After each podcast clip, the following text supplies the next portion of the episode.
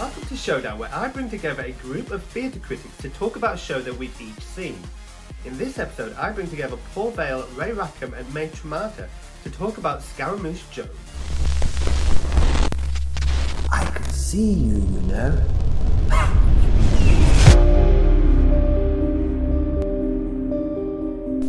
Allow me to introduce myself. Scaramouche Jones. A soothing salve to be applied and reapplied, like a dressing, night after night, year after year. In the dressing room of a clown. My fifth white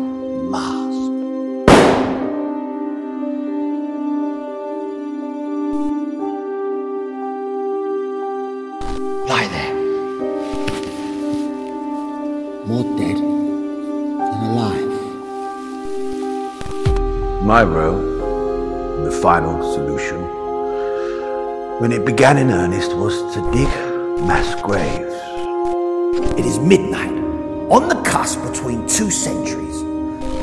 And in the span of a single day, I have become orphan, slave, and exile.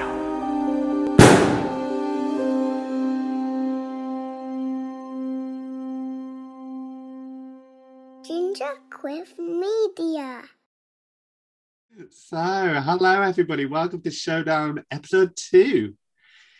Exciting, and today we're talking about Scaramouche Jones, as I like to say it in my northern accent. So, I'll just introduce the panel. So, today we've got May Tremata, the freelance journalist and reviewer for the upcoming brilliant publication. And then over there we've got Paul Vale of the Stage newspaper. You've been how many 22 years now? Oh, have we lost him already? Uh oh. Oh, there you go. Did everyone else just freeze? No, it was just you, Paul. Oh dear. I was just introducing you. Is it 22 years now you've been at the, the stage? 20. Don't add years on. I don't know. I thought, well, I thought that was two years ago, you 20th. Oh gosh, it might have been now. wow. yes, I am probably in my 22nd year at the stage.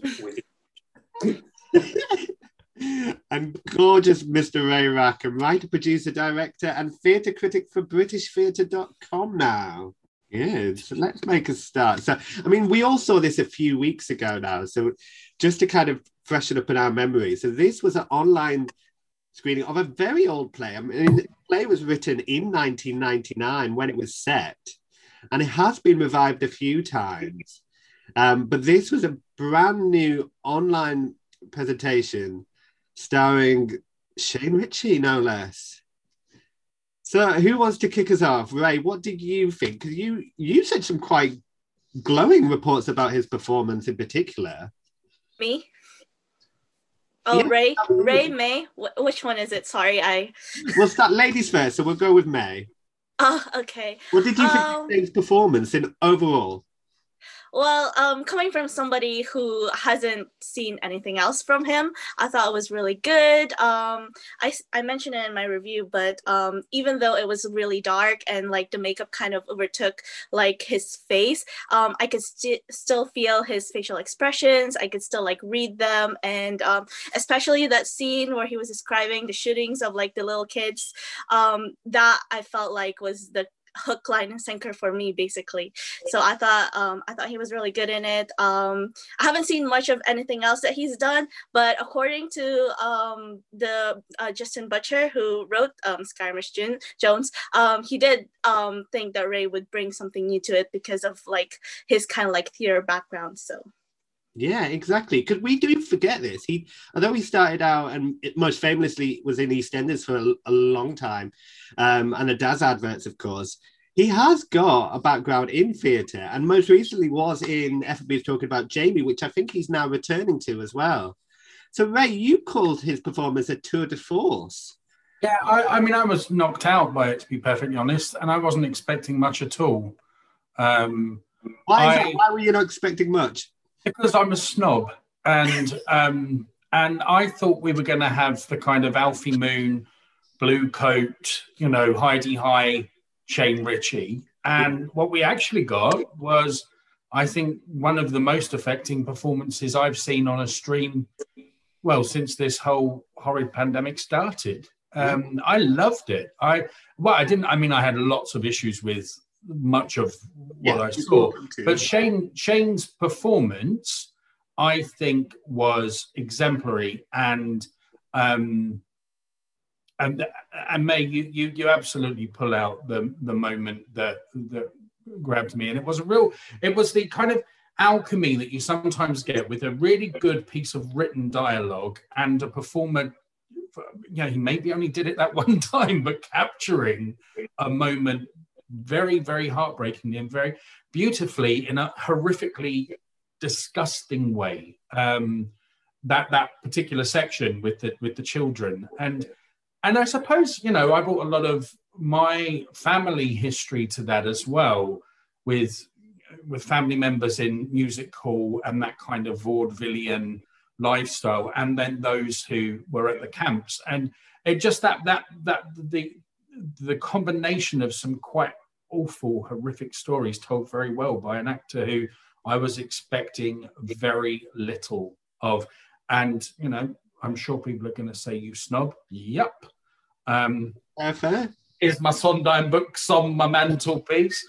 Um, but yes, I was blown away, and I and I, I think it was the best performance I've seen from anyone streaming, certainly. But uh, for a one-person piece, knocked out. And what about you, Mr. Vale? What were, were your thoughts of Shane's performance? Well, I I, um, I came to this performance uh, very differently to Ray, um, in that uh, I've seen Shane Richie on stage a few times now. Um, firstly, in pantomime, in a in a way I would expect to see him. He was himself. He was funny. I remember him being on kids' TV years and years ago. Um, and a couple of Paul, you, you, we're old enough to remember win, lose, or draw. exactly, exactly. But um, I, I then uh, uh, saw that he was doing EastEnders, and I must admit I don't watch a lot of EastEnders, but I do. I have seen his performances, and you realise that he was gaining a certain amount of credibility as a dramatic actor, as well as anything else. But again, stage is a very different creature. And then I saw him do. He was in The Entertainer, playing uh, Archie Rice in The Entertainer uh, a couple of years ago. Um, and that was fascinating. And I thought, yes, he's a good actor and he's bringing a lot to it. So I was kind of interested to see. I think you judge an actor on what choices they make. And I thought, oh, okay, he's playing Scaramouche Jones. Okay, I can see that. It's a bit like Archie Rice was an old school entertainer. This character was a clown, and you can draw on that. You can see why he's choosing these pieces and what he can bring to them. And that's why I was fascinated to see this. And I thought it was an absolutely astounding performance. And how did we feel about the characterization? Because in particular, he is portraying a 99 year old man. I mean, if you, picture a 99 year old man, you think of Prince Philip or Captain Tom most recently. But for me, White. yeah, I mean, what did you think, May, about his physicality as an actor? His performance, not just his physicality, but his performance felt young for the role. Um, especially because I've never um seen or read Scaramouche Jones at the end when he just kind of like falls um inert and um basically it gives the impression that he died. It kind of felt like a surprise because he didn't feel like he he was at the brink of death if that makes any sense Yeah. whatsoever. So i did kind of like i see your point. Um he did feel kind of like and sometimes when i was watching it i sometimes forgot that he was in fact 99 years old because of how active he was on stage and how active the character was that he how the character came across as well. I must say, I never, it never really registered for me that I know obviously he was supposed to be 100 year or 99 years old, but it never even occurred to me that he was playing young or anything like that or too young for it. It just didn't occur to me at all.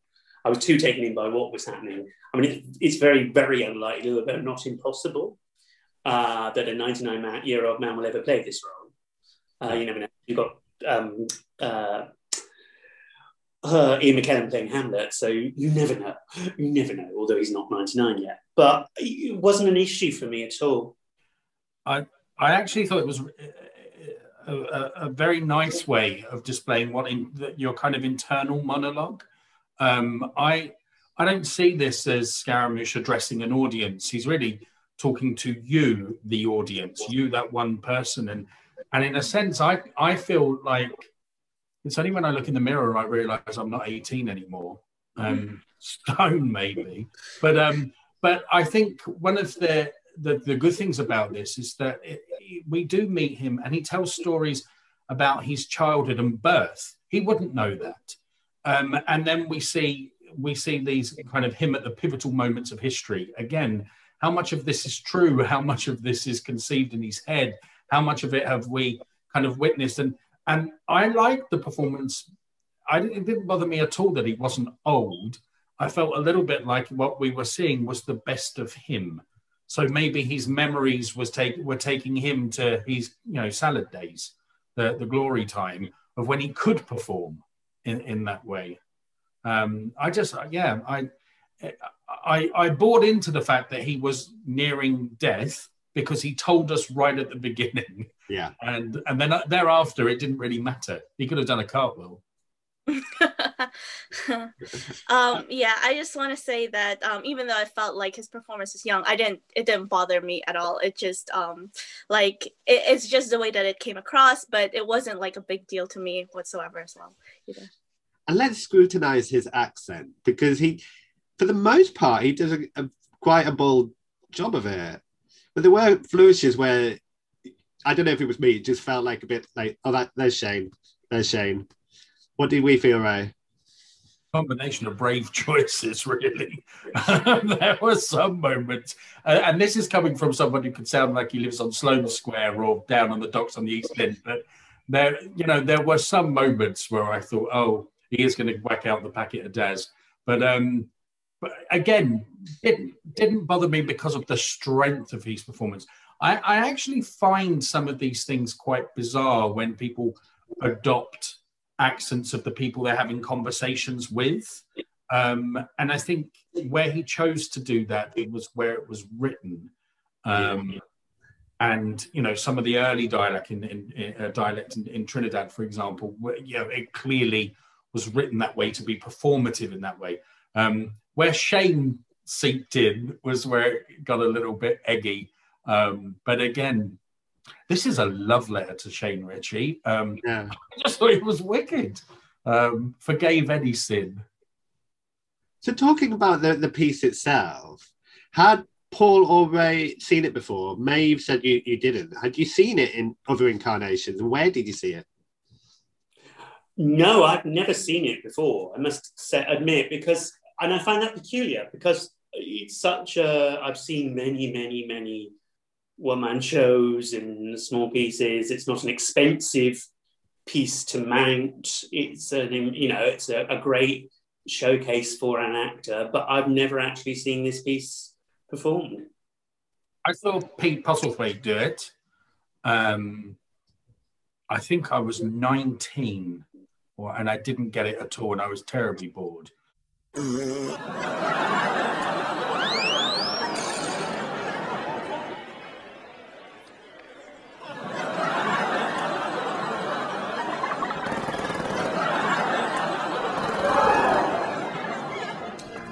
Today.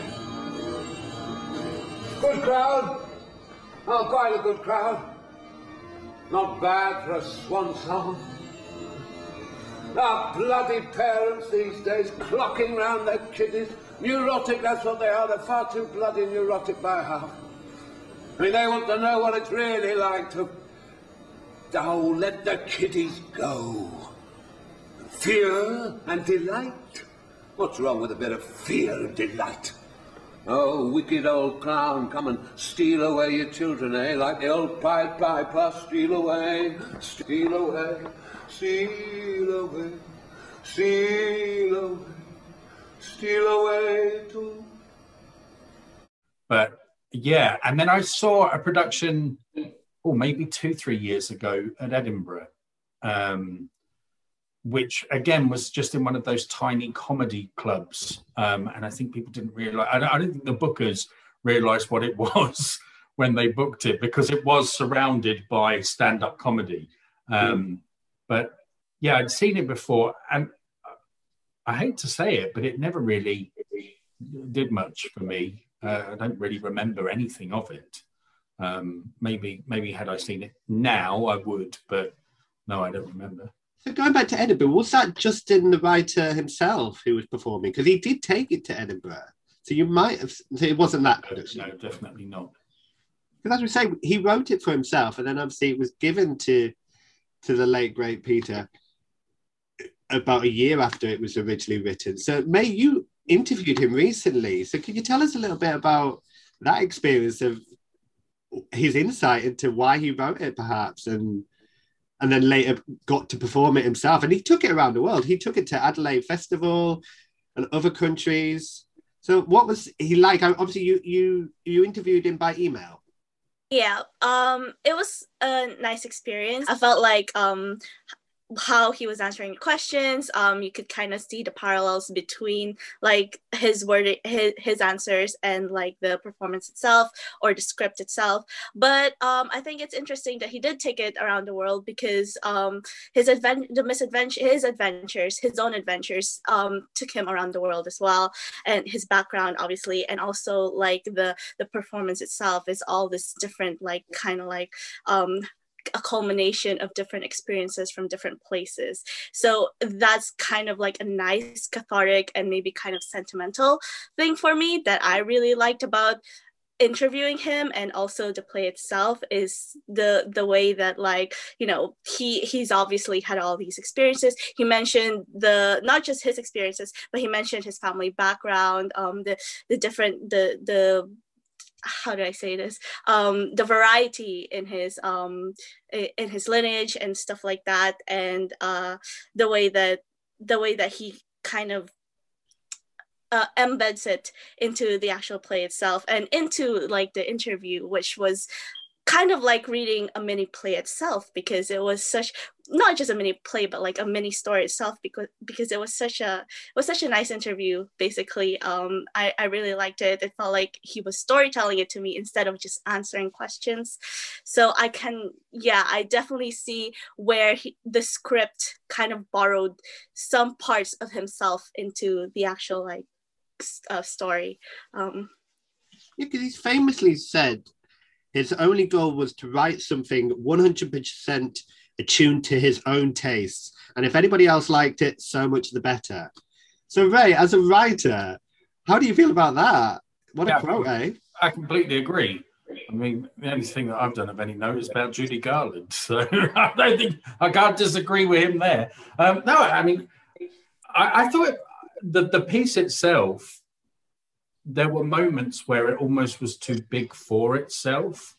Um, and some of the some of the stories and i think i said in my review you know when you're 41 minutes in and you know you, and you, have only got to the battle of the somme you know you've got a long night ahead of you. And i i do there were moments where i wanted to say okay this is can we wrap this up and move on? Let's get to mussolini. Um, because it does it is a little bit self-indulgent. But again that's his absolute prerogative as the writer. He writes not to serve us as critics. He writes the piece that he needs to get out of himself. Whether or not we like it then is is his gamble. Um, and there were moments of it that i really enjoyed. There were moments where i thought this is just frankly bizarre. Um, and there were moments that were very heartbreaking and, and uncomfortable. And I think all of those moments had their place in there. And rather like my responses to your questions, they could be trimmed down a bit. Um, so, so yeah, I, you know, I, I think, um, I, I, I think he clearly, as May said, put a, a lot of his own experience, you know, not literally, but in life into this piece. And I think as an audience, it's always a joy to see that um, and to, and to try and find those moments as well. And as you say, it was a long, long piece, especially for a one man show. Paul, what were your thoughts about? Did it how about the pacing? Did it feel too long? Um, yeah, I'm, I'm with Ray on this one. I'd be interested to know actually for Edinburgh was it was it edited at all? Because usually Edinburgh shows will run to an hour just under, uh, and this was what an hour and a half. Yeah, yeah, yeah. Easily, and I, I thought it was a long, a long old slog. But it, you see, this this is one of the, one of the, the the joys of this sort of thing is I would like to see Shane Richie do this on stage. I want to see, I want to be in the room where it happens rather than sat watching him do it because I don't think, well, I'm sure we'll get onto this later. I don't think the production did anything for it at all. And I want to be there. And if, if, if, if it's done nothing else and it's, it's te- this, this production tells me that Shane Richie ought to do this live. Yeah. Yeah, completely. Yeah, so like building from that about the production itself and the way it was set up. So we'll we'll start with the fact that it was there was no audience. So how did that impact us as a viewer? Do you think, and how did it impact Shane's performance? May. No, I didn't really feel um, if there was anything missing to it. Um, maybe because I haven't, I, I, I don't know if it was supposed to be performed um, with the audience participation in mind, or um, but the way that they did it, like you see it a lot with online plays now is that they use um, the they use cinematic kind of like techniques to give life to plays. So i like the whole thing about like you know using the camcorder and then you see in the little corner like the batteries running out just as the play is going on and that kind of stuff. So i like that. I didn't feel like i was missing much as a as an audience member. I actually thought it was engaging because you could see like time um time lapsing ta- time passing time passing time passing as uh, the performance is going on. And there are kind of like markers as to like the years that the the, the years that have like the, the years that he's within and the years that has passed by. And um so yeah i felt like it didn't make me feel like i was included but it felt like i wasn't excluded if that makes any sense whatsoever um but that's just my opinion on it. Um yeah. Well i just wanted to say though as well about like the pacing itself. Um for me because it's an it's an online play there was a lot of breaks for me when i was watching it. Um not sure if that's exactly how you're supposed to um digest that kind of play but i felt like if i would watch it um in person um my attention span would just fly over the head so that that that's why maybe that's why my rating was qu- quite high on it because I enjoyed it the way I consumed it. But if I saw it in live person, I I don't think I will have that same experience. Yeah. Yeah, that's a very valid point because I have to admit I pressed that pause button quite a few times and came back to it. Um, I, I think Paul, didn't you do it in a couple of sittings? I did. That that was purely a technical issue. I thought I, uh, I thought it was um, uh, I think the way it was sent out to me, it said you can watch this now. So I watched it and I could see it counting down, count it down. And as you say, you get to the song and you think, cool, the last half is going to be really, really quick. And then it stopped. And like, oh, uh, right. Am I spent? And then I struggled with the technology and I think, oh, right, I see. And by then I couldn't watch anymore because I had um, other commitments. And um, I thought, right, I'll watch the second half another time. It's not a second half, but I didn't. The thing is, if I'd have been watching that in a theatre, wouldn't have bothered me. I was so I was so absorbed by it, wouldn't have bothered me. I could have sat quite easily sat there for an hour and a half, even though I, as long as it was, because he's Richie is such an engaging storyteller. And Ray, so we're talking about the production itself and like the lack of an audience. Um, did you feel it, it lost anything from that? I think I'm beginning to get a little bit numb by the streaming process. I'm I am really looking forward to getting back into a theatre with an audience and having that kind of collective enjoyment of of something and and and, and hearing people laugh and hear or hearing people gasp or the odd sniffle um, or, or, whatever it is. I I think at the moment my mind uh, has actually it's just adjusted to the fact that I'm going to be sitting on my own or, or with my significant other, um, and we might have a chat halfway through, or, we, or, or I might go and pour myself a martini or, or something. And I, and I don't see there being a problem with that because the, the theatre is in my own home. Um, I, I don't think the production lacked anything because we weren't watching it and we weren't watching a recording in front of a live audience. And one of the things that I find really interesting now is the dialogue between us as audience members and the performance streamed is really different from a filmed with you know in front of a live audience Yeah, yeah. the other the other day i was watching um just for pure enjoyment carol burnett's dress skirt fall down um during the filming of uh, back in business of putting it together in like early 2000 or something. And john barrowman really embarrasses himself by laughing outrageously at this fact that her skirt's falling down. And and he and he does it and the audience laughs and then he laughs some more and the audience laughs some more. And and it just was really uncomfortable to watch because i was like i'm not there. Um i'm i'm kind of peeping, peeping through the curtain at something that happened between him and the audience whereas now with the streaming it's happening between me and shane um and i actually really enjoy the streaming where there isn't an audience and where there isn't you know we're, we're not we're not the kind of the the, the second class person peeking through the curtain we're actually there with our ticket if that makes Yeah. any sense And let's talk about the director. So Ian Talbot is a renowned director, currently director. Is he back on the Mousetrap? I believe. Think when that comes back. Um, obviously, he was resident director for a number of years at Regent's Park.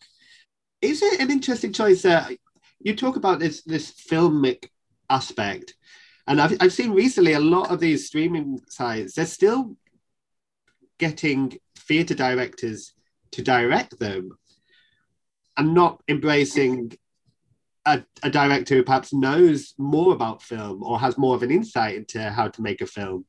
Um, do you think that's an interesting choice that they, they went for Ian? Paul?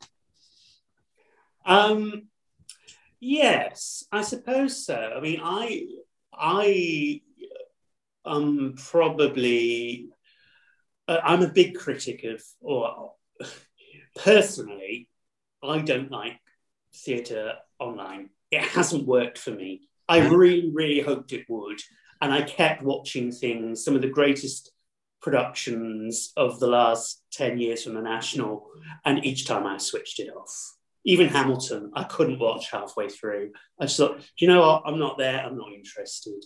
I really am not.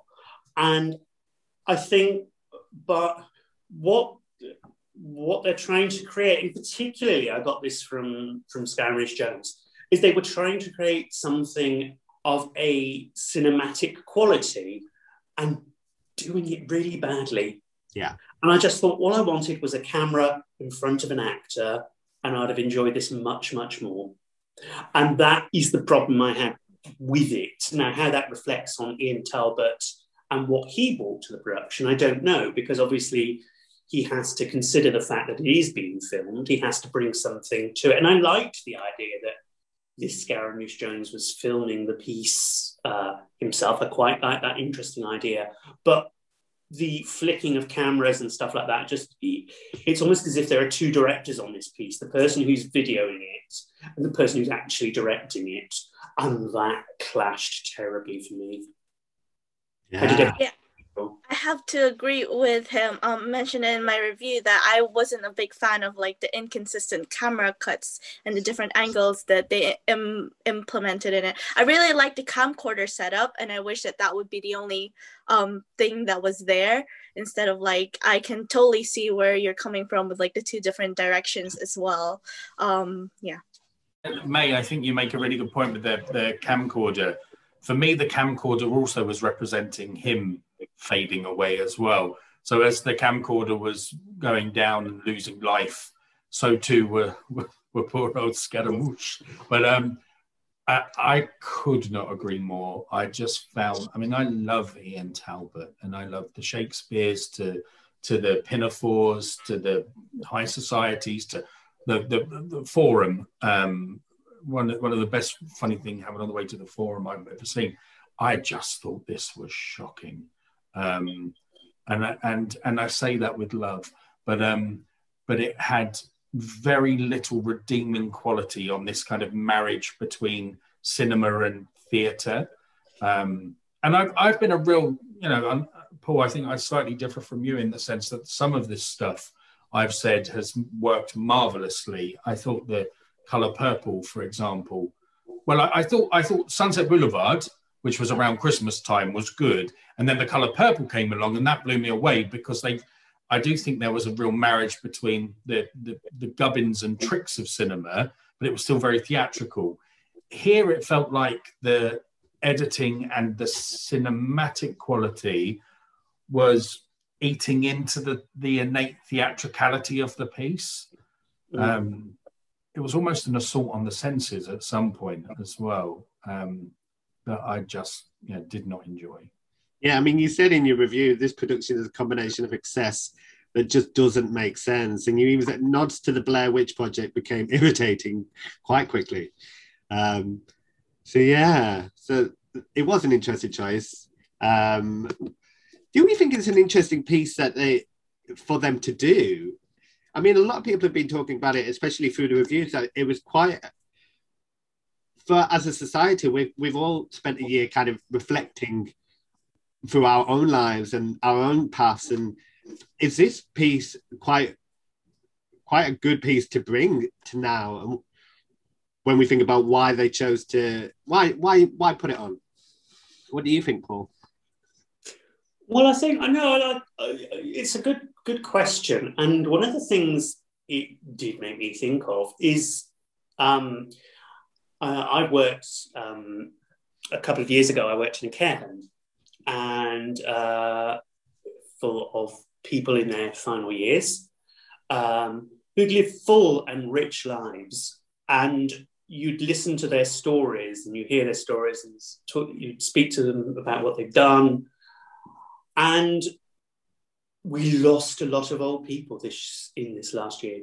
Lots and lots of old people. And i think there's a sense of history and he talks about the last hundred years and you think about some of the things that i remember i used to sit and look at oh we had the list of um, names of people in the care home and one of the recognizable things with them how you you sort of dealt with them is you had their date of birth in there.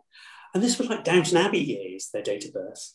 And you just think, oh god, this is mad. They, and they, these people had lived through so much, um, as had Scaramouche Jones, and he was talking about his life and how he has coped with his life, how he has dealt with his life. How, um, and I think to that extent, it is an important, it is an important piece, and it's a valid piece to put on. I think. Yeah, and obviously for Yes. you, mate, it's it's a new piece. So how did it feel for you seeing it for the first time? Well, putting on my millennial goggles or young people goggles, um, the way that my generation basically consumes the media is a lot of like YouTube story t- s- sto- story time videos that kind of stuff. Um i think it's actually a good piece to ease well maybe not ease but it's a good piece to kind of like introduce maybe people of my age to uh, an uh, an interesting form of telling history through one man's eyes but also because a lot of the people me including um, myself including um when we consume media most of us listen rather than watch um, youtube videos and maybe even films and stuff like that.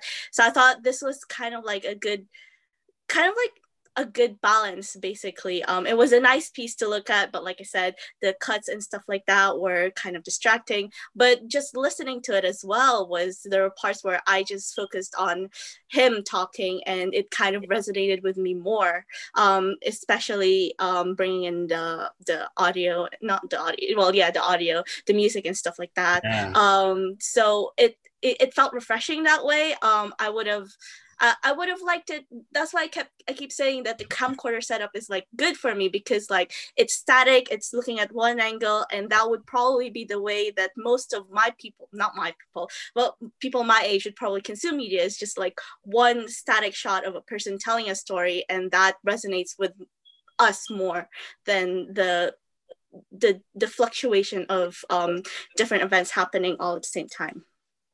Yeah, because so Ray, you said that the soundscape in particular was too intrusive. Yeah, well, I think I think everything was too intrusive. I think the the design.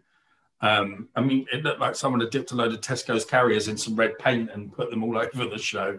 Um, and the and the the sound, you know, there were moments where the performance and the sound design just didn't match up.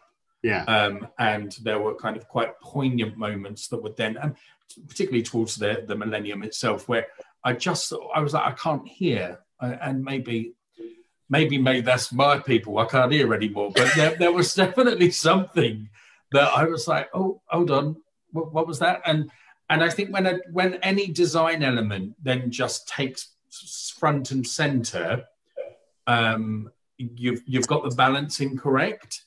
Um, and I mean any design element, everything has to work as a really kind of cohesive whole and support the text and support the vision. And there were moments where it just felt like everything was working at odds. And even to the kind of the literal design, there were mid-century modern, which is my latest trend indoors, but the the kind of the chair and the piano and the desk, and then yeah. The, the, the cellophane. I don't know what the cellophane really represented. I you know I, I I had a few guesses, but none that we can share before the watershed. But um, but that I just didn't get it, and that that was my big problem. But uh, and and and Phil, I wanted to just go back to your earlier question around was it a good choice because. Ooh, yeah, I, I really don't. I mean, if we have to endure two or three years of post-pandemic choices, I'm off. Um, there's no way I'm going to sit through that. yeah. Um, it was bad enough as it was. But what, what I what I found interesting with this is right at the beginning last year we had the Alan Bennett Talking Heads, and and Yeah. May, if you haven't seen them, you definitely should. I shot a man last week.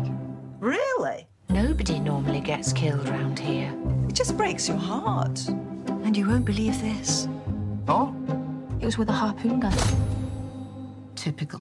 because it is the kind of one camera angle and they talk about going down to Bridlington to get themselves a cup of tea but but it really is very very different and that is just a monologue of someone telling you their story and um and that was almost like well that's safe you know we're, we're in the middle of the worst pandemic in of 100 years and you know and you could have one person talk to the camera and very little gubbins and, and kind of tech around it um, now we've moved on and we've got this stuff like Color Purple and big musicals being streamed into living rooms.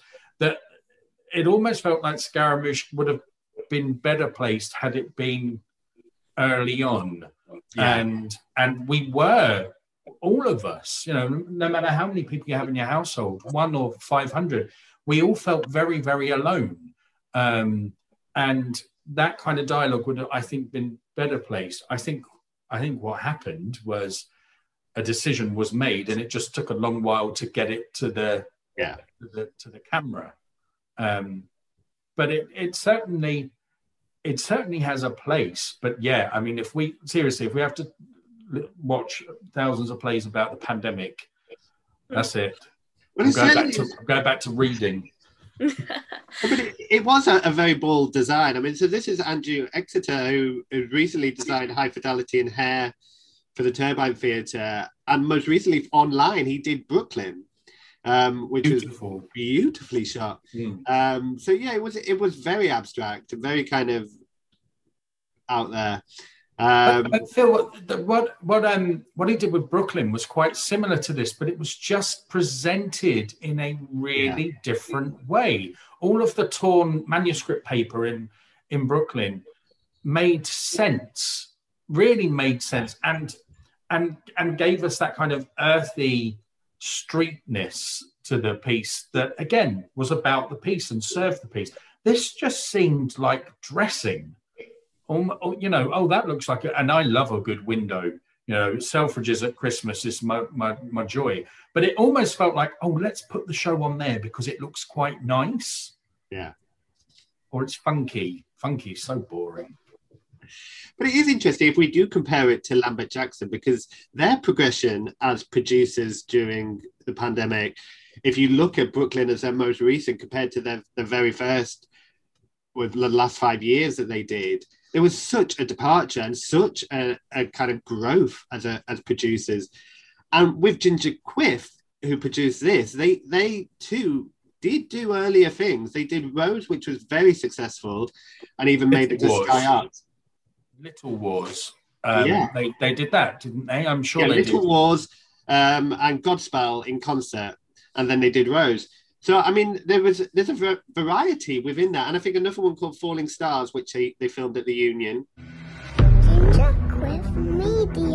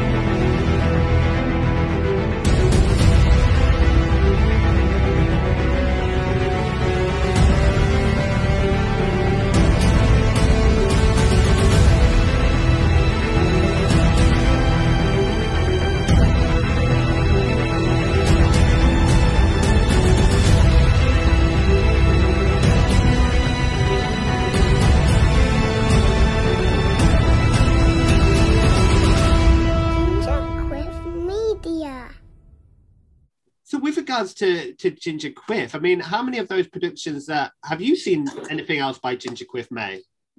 No, this is my first time seeing. So um, unfortunately, I can't give much to this converse this particular conversation, but I'd like to see more of their stuff if you know they could um kind of find a balance between being cinematic and theater because I think that um you know film when you're using camera angles you're using filters that kind of stuff there's a purpose for it you know? But in Scaramouche Jones I didn't find any purpose into all the different cuts and stuff like that. And going back to what Ray said about the music being intrusive I kind of got that as well a little bit. Um I felt like the audio levels were uneven. Um there are parts where like the audio took over um the um Shane talking. Um so I that kind some some parts of the play um I probably didn't quite get or understand or really really get deep into because of like how much the audio was over especially at the beginning. I, I that was the first thing I noticed was that how how loud the music was compared to how him speaking. But I did like at the very end when um you know when he dies um that the the the the, the song the party like it's 1999 was playing i thought that was kind of like a nice way to end the end end the piece. And i thought that was a, a, a great decision. And i thought yeah that was a great decision. And that's kind of like the balance that i want from them is like the, the balance of film and theater and just finding reasons of why certain decisions are, decisions are made. Yeah, so Ray, what do you what do you know of Ginger Quiff? Um, so I've seen all of the things, um, and and they are really really different. Um, and the and the highlight for me before this were the performances of a whole host of British actresses in Yeah.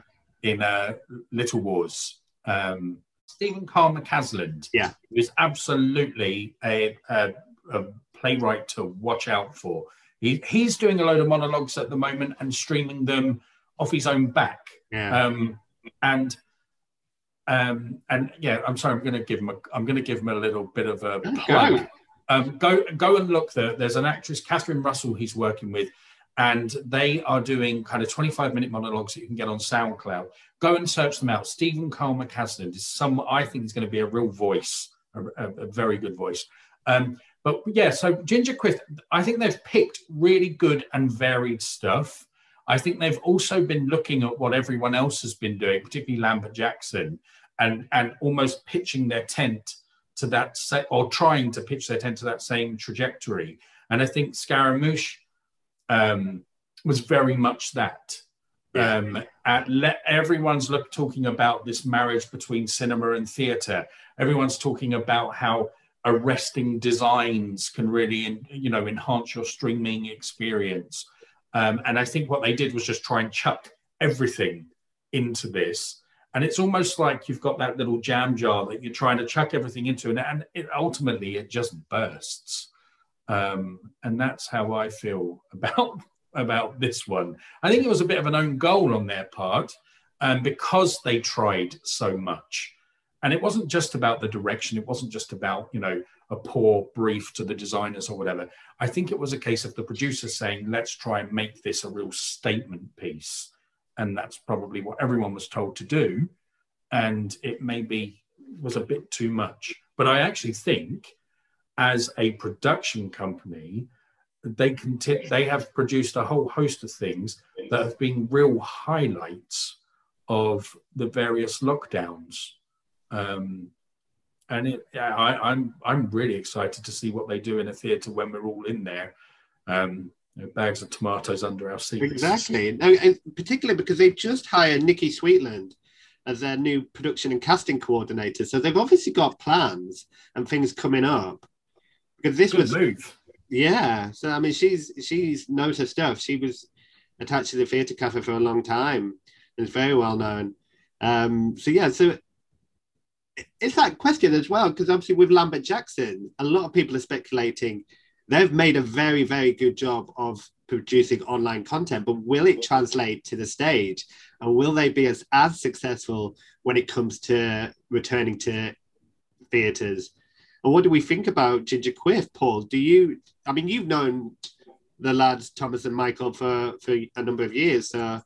I have, yes, yeah. Um, they they uh, the earliest productions I saw that they did were at the um, not under the Ginger Quiff, but uh, Thomas Hopkins was a producer at the the Old Landor Theatre. Yeah, uh, three shows that I quite liked. Um, I, I thought they were really good, and uh, uh, then he sort of disappeared off the scene, and then. Um, returning he did he did they did produce something at the omnibus uh, that i saw and i think country music that's the one, yeah, which was wonderful. And didn't it win something at the Offies? Uh, the actor won. yeah he won best actor yeah Yeah, yeah, and deservedly so. It's a very good piece. So I, I fully expect that after um, uh, the lockdown, that they will continue to do interesting things. Quite what the direction will be, I don't know. Um, I couldn't tell you, but uh, I will say I did. I wasn't a massive fan of um, Falling Stars. Um, I thought it was a difficult.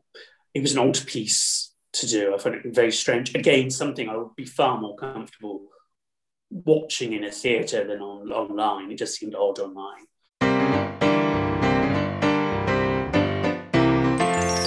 There's a guy on Waterback. Every time he takes me out,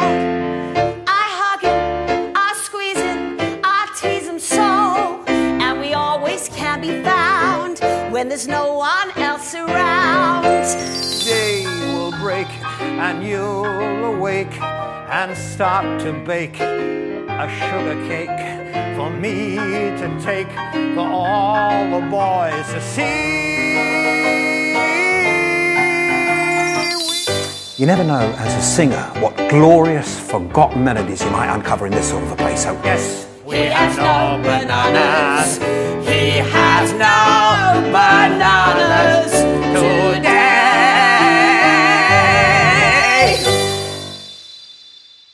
Um, I quite like Godspell. I like the innovation of Godspell. I like the, like the the ambition of the piece. It's a difficult piece to do anyway um, on stage, and you think, well, let's let's play with it, and they did.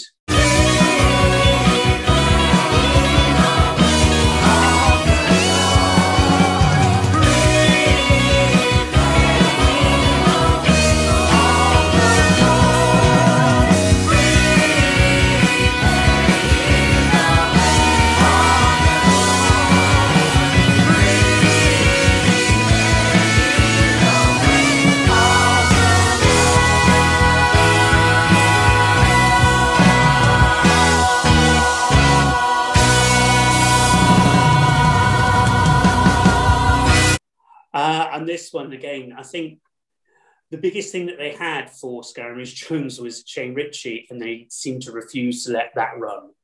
right They just threw lots of other things at it that weren't necessary. It's interesting. So sticking with the the producer, so we had making her a debut as a producer, Amy Hart. So famed for for Love Island, and then suddenly bursting onto the theatre scene as a kind of ambassador to to what's on stage. It seems. Um, I mean, Ray, I, I've got to commend you because you gave me my first opportunity as a producer when we produced Parade together. Um, so, I mean, a lot of people do make this transition from performers to producers, and obviously, we, we've got to commend anybody who, who does that. Um, was it an interesting choice for Ginger Quiff to, to approach Amy Hart? Because I did when I was watching this piece, thinking I wonder if Amy would have picked it, would watch this normally or gone to seen this. Okay, I'm going to have to take a bit of an objection. We haven't got to commend anyone for doing anything. They've got to be good at it. Yeah. Um, and there are things that I've tried to do when I was, you know, trying my hand at writing or or whatever it was, directing, where I wasn't very good at it, and I quite rightly was told by the critics that I wasn't very good at it, and so I stopped doing it. Um, I, you know, uh, there, there's the old adage: stick to what you know. Um, Yeah. I I don't understand why Amy was in any way interested in this piece, and I do commend putting your name to something that you probably haven't read. Um, and I just, yeah, I just, I just didn't understand it. Um, and I have to say, I'm really, you know, quite taken with the fact that she did it. I'm not going to commend her for it though. Yeah. Um, I'd like to know exactly what she did and, and how involved she was. Um, you know, do you know? Well, that's the thing, because obviously, the role of a producer is so varied. It can vary from like sourcing the money to to general manager to to just having your name the on a piece of scenery. to doing anything. You know, like the, the the role of producer is so varied, and it's not until you get to Cameron Mackintosh that you can pay other people to do what the producer does Yeah. and put your name on the top. But I think um, I, I, I just yeah, I, I just went really, um, and again, that, and this really isn't me being snobby. Um, because I have a huge amount of time for what Amy does as an ambassador for the theatre. Yeah. Um, and Amy has got people interested in the theatre who probably had never been in a theatre Yeah. Um, and having spent some time with Amy at the press night of Pretty Woman, um, which was another piece that I loved, and people thought were amazed that I even turned up to see it. Um, and I think she's a brilliant individual and an Yeah. exceptional human being. But this, Amy and Scaramouche Jones are just two things that I don't. I think in without a, without a global pandemic and the world going crazy, we'd never have seen it. Um, but yeah, I mean, I won't I won't commend her because that's patronising. But what I would like to say is, I'd like to see her find pieces that she's really interested in and produce that, leading it from the front, like Danielle Tarento does, for example. Um, if you, she's got such a good profile, Amy, and she's such a nice person that if she took a production that she really believed in, and it would have to be a musical, because I think Amy said on one of these things that she's only been to one play before this. Yeah. So, you know, take a musical, love a musical, and use your star power, which she has, and your incredible personality to put that show on. And and give Danielle Tarento a run for her money, or or Katie Lipson Yeah. um because then we then it will be like dynasty with with they'd all be fighting over over the best musical in town but um yeah and one thing i would say as well phil is i am a bit worried that we are just trying to love everything because the industry is on its behind. Um, it really is on its behind but our role is not to be cheerleaders. Um, that that really is amy's role. And and and and as you've always said phil like you don't do the reviews. You know you you share the news and you celebrate the form um, and and i'm a bit worried that as critics we're all being expected now to love everything because there's a huge amount of work that's gone into it at the worst possible time Yeah. i want to i want to love everyone's work but i don't want to feel like i have to love the piece or the product and um, and I, I, you know, I'd said that I wanted to say that, so I have now. We can move on. No, I mean, we could, that's a very valid point because Paul, you've been very kind of fair. I mean, we have seen. I mean, how many stars did we give this one? I give uh, three stars to this one. Yeah, but it's you're you're you're certainly not commending them just for putting something on. Oh God, no. Well, the thing is, I mean, very early on in the pandemic, um, I think I gave a, a two-star review to something I'd seen online, and I felt very bad about it. But I thought you've got to speak the truth. You've got to speak the truth. And then there was uh, a non-official memo going around, not at the stage, but online, saying anyone who gives anything anything other than three stars or four stars is all you're going to get through lockdown. And I, I kind of took that to heart. And I thought to myself, maybe that's the case.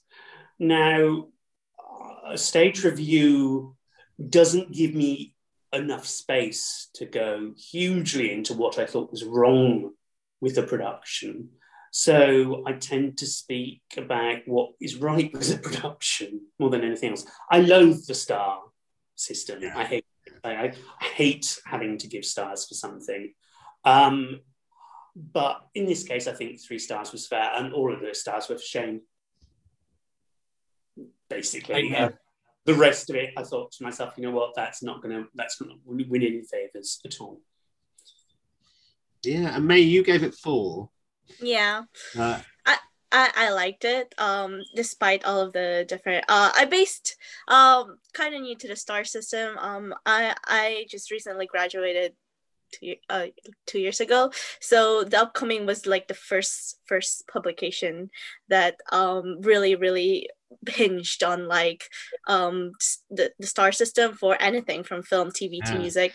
Um i base it on my enjoy- enjoyment of it but also base it on my enjoyment of other things as well. So like for example if i liked uh, an album and if i like to play but i like the album a little bit better more than the play the, the play would obviously have a, a- lower star rating and stuff like that and i actually do agree with what these guys have been saying especially about like the patronizing thing it's like you can't you can't say that they they did a good job just because they were able to do this during a pandemic because that's it, it, it, it it's rude to the people Yeah. who were working hard on this um because um you, you're basically giving them a good job for just just doing their jobs basically and how much guidance do the upcoming give you with regard to to the star ratings?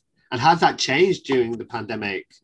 Has well they uh they help me out um sometimes they steer me in the direction of like um balancing the my opinions and as well as like being objective in like re- reviewing these things. So like like i said i base it on my enjoyment but sometimes my editor would be like um since there wasn't too much wrong with the actual like performance you have to give this either a higher rating than what you've given it. Because there are often times where I would watch something and I would find a lot of good things in it, but I just wouldn't enjoy it as much as I, I, I would like to, even though I didn't find anything inherently wrong with it. And sometimes I would give it a lower star rating because comparing to the other things that I've I've seen and enjoyed, um, it just wasn't up to par with me. And they would be like, "Hey, can you can you rethink this?" Um, because there wasn't anything in your review that that stated uh, that that that like um, pulled it down um, that that there wasn't a lot of um, bad criticisms towards it so you have to pull it up. Um, so they've been helping me balance that and it's still kind of like a learning curve for me because obviously like i said i'm still new to uh, theater um, reviews. I'm more privy to film and music reviews but i've been enjoying theater. I only started doing theater reviews in november and i think my first one was mrs goldie versus the world which i really really liked. I really enjoyed that. I don't know if you guys have seen that. It kind of it kind of reminds me of this story time thing that i was telling you guys about like um you know just one angle people telling the story and then going through their life's journey. Actually mrs goldie versus the world is kind of like a condensed version of um, Scaramouche Jones because it talks about um, this one woman's um, life and um, her experiences, but it was 16 minutes instead of like an hour and 30 minutes, which was brilliant for me. Um, I saw it in one sitting, but yeah, uh, I'm, I'm still learning and hopefully I get a little bit better than this. And I yeah, I agree a lot with what you guys said, but like just just being um, honest. Um, especially nowadays, you are tempted to kind of like give people a pat in the back for being able to just do things during the pandemic because it is a hard time. But at the end of the day, um, people are wanting to find a good time as well, and you have to give them an honest opinion so that they can they can decide if they want to spend their time on this thing. and often their money you know like Yeah. and it's it really is it, this is has been a horrible time for everyone but it's just not our role to just say we have to support and give everyone an a plus. Um you know life isn't like that and and art isn't like that and theater isn't like that. There are good and there are bads. And I, I mean before the pandemic i remember everyone used to say it only got a three star but it read like a four star review um, and you'd think, no, you got three stars. You know, but uh, but everyone, you know, anything I went to see, any of my friends or anything, they'd say, you know, oh, blogger or reviewer A gave it this, but it read like it was better. Um, you know, what were you reading it while you were singing? Um, it- it's just a very bizarre thing. I, I, I do have a fear that as we start to open up, um, and and theatre comes back, we're going to be flooded with mediocre, and we're all going to be expected to say this is brilliant because we're all in a room together. Um, I'm really looking forward to being in that room together. But if I'm going to be in that room and then afterwards stand outside saying how terrible it was, I'm going to do that as well. I want to get back to what we had, which is, you know, good theatre criticism that doesn't pull its punches. Um, and there's not a cat and chance I'm going to give anyone one more star than they deserve, in my opinion. And I, I'm with you, Paul, and I'm with you, May. The star system is ridiculous. If if we have a star system, just have stars. That we, we, we might as well not use our time writing paragraphs of prose. Um, I, I I much prefer opinion. Um, and and and Paul's and May, your opinions on this, I think, were brilliant. And um, Likewise, I read and I loved I loved your interview as well, May, with um. Jim. Uh, thank you. That was all on Justin for having such um, long answers and insight. I just provided questions. So, um, but I liked learning from you guys as well. Um, seeing a different perspective from a veteran um, in the theater industry. Um, hopefully, hopefully this can help me in my future reviews of theater as well. Amazing. Ah. Can I borrow your mille- millennium goggles, please? I'll let Seriously, you never- you- don't put them on. Once was enough in my case, I can tell you that. Oh, well, thank you very much. That's been brilliant. I've loved chatting to each of you. Um, so I'm going to let you go and enjoy the rest of the sunshine while we've got such a glorious weather at the moment. Fantastic. Thank you very much, Phil. And lovely to see you all. Lovely to see you, Ray. Lovely to to meet you, Ray. May. Uh, love you. t- love love to see you guys as well. Um, meet you. Hopefully, we can do more of these kinds of things. in the future. Absolutely. Thank you. Maybe if we run in the same theater circles, we'll see each other. Yes. see you at an opening night sometime. Thank you, Ray. And and Phil, just a thank you. I like what you what you continue to do for this industry. I think is marvelous. It's um it really is informative, entertaining, and if you're watching this, um, this man works very very hard to to shepherd us all together and get us onto these things. So thank you massively as well. It's Thank been you. wonderful. Thank you for watching. These videos are made completely free, so if you have enjoyed it, please do share it and subscribe to my channel if you would like to. I'm also setting up a charity called That Fest to raise money and awareness for HIV charities. If you'd like to donate, please do find out all the information on my website.